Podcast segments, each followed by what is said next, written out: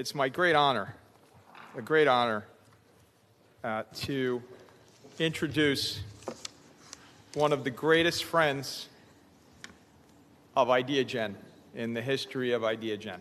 When we sat down in that room with former Congressman Louis Stokes, Dr. Ken Moritsugu, Patrick Gaston, and others, we had a vision to bring together organizations from across sectors to help achieve the global goals.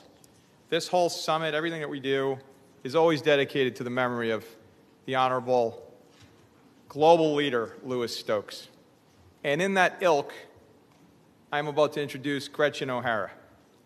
Gretchen has believed in IdeaGen since the moment she got to know what we did, and she'll tell you that. And as a friend and as an organization, and now announcing that she is with Splunk She's at Splunk, another company. She was with, with Microsoft previously. She is now going to continue changing the game in her new, new role, and I just have immense respect and admiration for this global leader. Gretchen O'Hara, welcome. Thank you. Thank you so much. Thank you, everybody. And what, a, what an amazing introduction. Um, I'm very humbled to be here.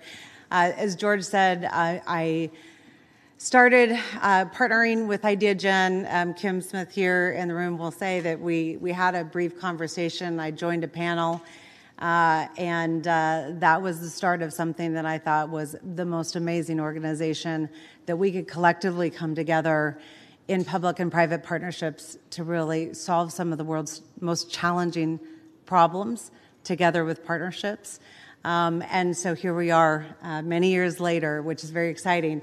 And it's been exciting for me too, because at first I uh, spent 25 years in the technology industry, and I want to give you some of my thoughts as it relates to technology for good. Um, I just left Microsoft. I spent 18 years as an executive there, most recently leading our artificial intelligence and sustainability business. And I loved every minute of it.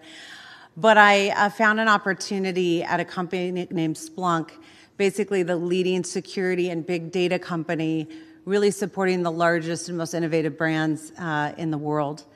And one of the things about Splunk that was so exciting is that as we think about sort of the next revolution around big data, uh, having that ESG and that cultural uh, component in mind to do technology for good is something that was so important for me as I chose sort of my next step, and that, that is sort of why I'm here at Splunk as the, the global vice president and channel chief. So let me give you a couple just thoughts, and then we'll bring up the panel uh, moving forward. I want to talk about something that might be new to many people, and you might have heard about the digital divide. I want to talk about the data divide and the impact that we all have and the role we have to play here together. There is a growing disparity between the expanding use of data to create commercial value and the comparatively weak use of data to solve social and environmental challenges. So just think about that for a second. Just as the digital divide really had kept millions of people from accessing the advantages of the internet almost a generation ago, we are now here in a new data divide separating the haves and the have nots. Really, I'm here today to really talk about this divide and how we can close the gap together. And I ask all of you to lean in and we'll have this discussion over the, for the rest of the day because I think this is one of the most critical things we can do around the impact for good. So let me start and just invite you to think for a second. We've listened to the panels on what was important and what was your SDG goal. And I want you to think about what is the cause that's most important to you? What is the goal that is most important to you? And visualize this in your mind. It might be something as a nonprofit. It might be a charity. It might be something just as a women's shelter. It's okay. What is that? That is important to you, that action that you want to take part of. Now imagine if data was used to help that cause, unleashing the knowledge and the insights and the connection, how might it help you and help them benefit? What are the benefits that we could all get if we could help predict and prevent and protect individuals, our climate, uh, our ecosystem from ever facing tragedy?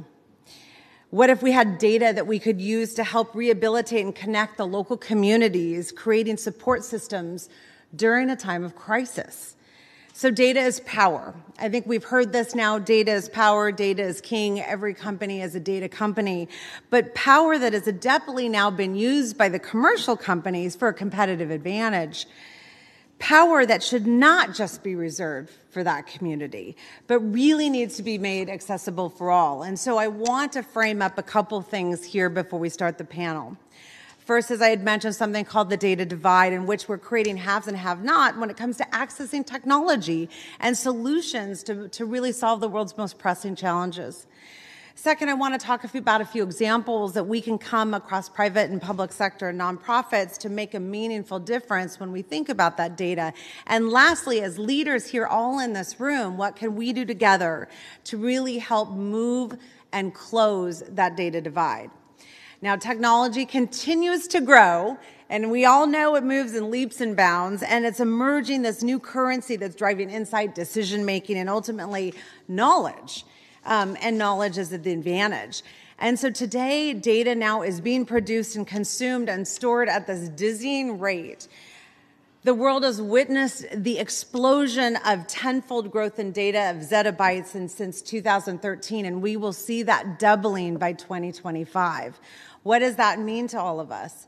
Organizations now are mining, they're collecting, storing, securing more data to, to take advantage of what essentially now is this new digital currency, this new gold. But while this mountains of data are being leveraged at breakneck speed and, and keeping pace with the growth, they're really not being leveraged yet for the benefit of everybody. And that's why we're all here today. As I said when I began this discussion, there's a growing disparity on the expanding use of data to create commercial value and the comparatively weak use of data to solve social and environmental challenges. This data divide is something that I believe is absolutely separating us in the have and have nots, and we have an opportunity and an obligation together to really be able to change that. The haves include people and companies, organizations, plenty of data, fresh data that they have that they can use with the skills that they've been able to acquire to grow and thrive. While the have nots are those that are operating with limited sense of data, um, have no ability or the skills to be effective with that data. And what ultimately happens is that stunts the economic growth and the social advancement as a result of this data divide. This is a crisis that we have to all come together. Now, collective progress continues to be lagging, and it's broadening the chasm as we speak because of the rate of change in the massive data that we're growing. And while these data strategies have certainly benefited commercial companies, but public sector nonprofits lag in the education, the skills of the future workforce, the tools, the talent to even access that information. That means individuals in underserved communities, in most cases, aren't even at the starting line of what will be the new world of a data driven world. So, what do we have to do about that? Let me just put a stark reality of an example in front of us. We can just look at COVID 19 as a great example, the crisis of the data divide. And if you remember back to the very, very beginning in the few weeks and months of the COVID pandemic, there was COVID testing work that was being done across the globe, but in particular, one example was a biohub uh, group uh, in initiative with University of San Francisco, California, uh, or UCSF. This biohub built COVID testing lab and capabilities in actually seven days. They were able to get up and running this lab in seven days and be able to get test lab results back within 24 hours. Think about this not knowing anything within really the first weeks of the pandemic.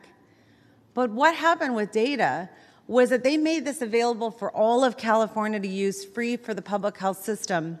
And the public health system was using fax machines. And they could not keep up with the amount of information that was coming back from the data that was being provided uh, with UCSF. And so, what was the answer? They could not only get the, the test results, they had to buy more fax machines just to keep up with the amount of cases that were happening. Can you imagine this? All of this data available in seven days, 24 hour results, that if we had more access to the data in the hands of everyone, we could have kept up and pace with the speed of which the pandemic was was taking hold. It's just, I think, an unfortunate example of how data has been hindered in these areas because, you know, essentially uh, we had not been able to provide that access in the way that we needed it across the public uh, with private sector. Now, there's also more disparity as we know that uh, spending on big data is almost a 200 to 300 billion dollar um, spending just in 2021 alone. Let me put this in perspective on this one. It's really been around three specific sectors that have had that spending banking, manufacturing, and professional services. Think about this for a second. The majority of that spend still today on big data resides 50% in the United States alone. What does that now mean for everyone across the globe? We know also, according to IBM here in the room, 67% of nonprofits say that they are not having the expertise to do the data analytics work needed to help address what we're trying to solve today on the SDG 2030 agenda. And most government and worldwide organizations have enormous challenges leveraging this data as well. And we know that 89% of the public sector respondents in the research that we've been doing here at Splunk are underprepared for the rapid growth that we need to go address these global challenges together. We know developing countries are already lacking the tools and resources and access to use big data and will continue to fall behind, disproportionately affecting marginalized communities and including our women and girls. So, what do we have to do about this? These same countries we know are facing some of the greatest challenges food insecurity, exposure to climate risk, limited health care systems, lower rates of electrification, digital access, more and more.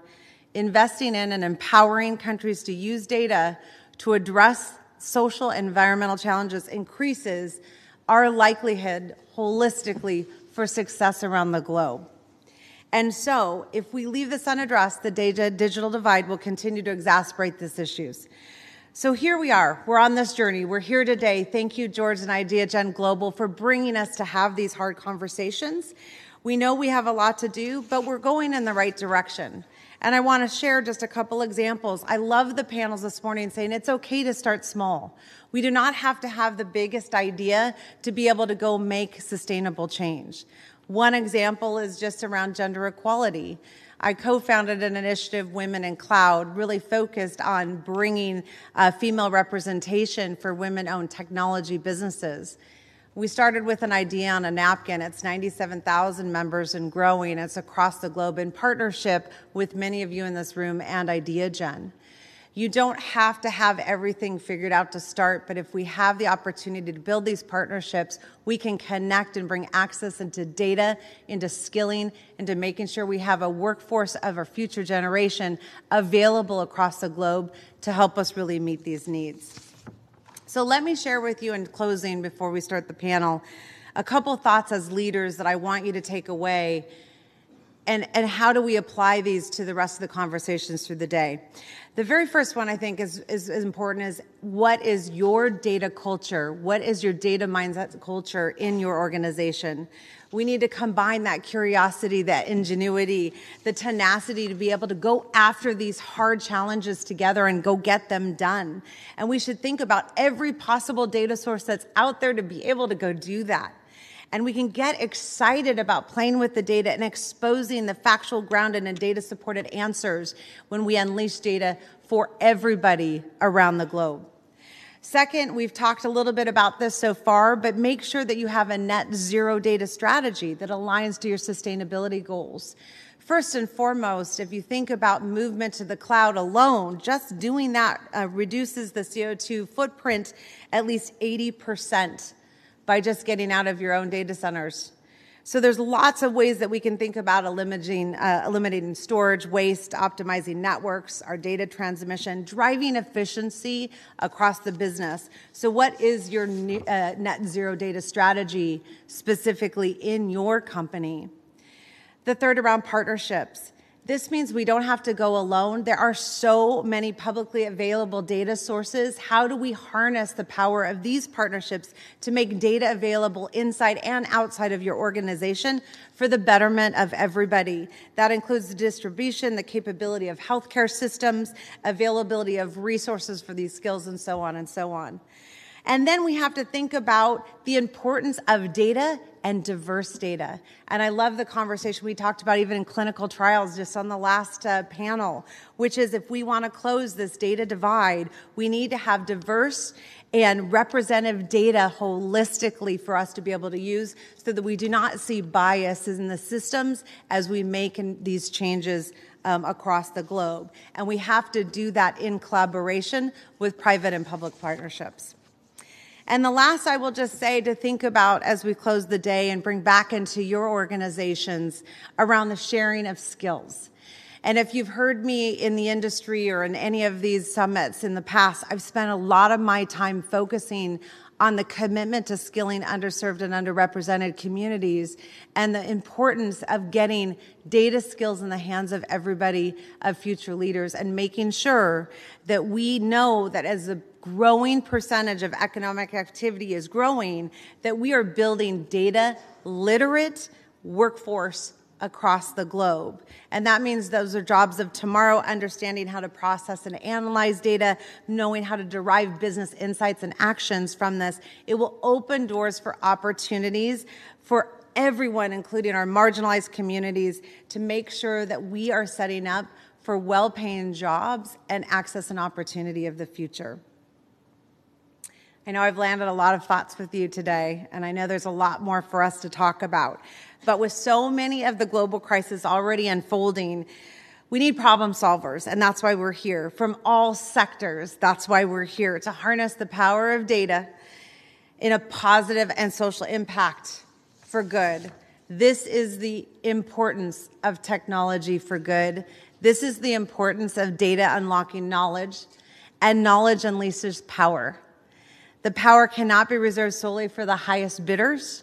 It needs to be equitably available for all, and that is our responsibility. That is our accountability. That is what we're here to do today. That is why I joined Splunk, and I'm committed to making sure that we do our part in addressing the UN SDG 2030 agenda.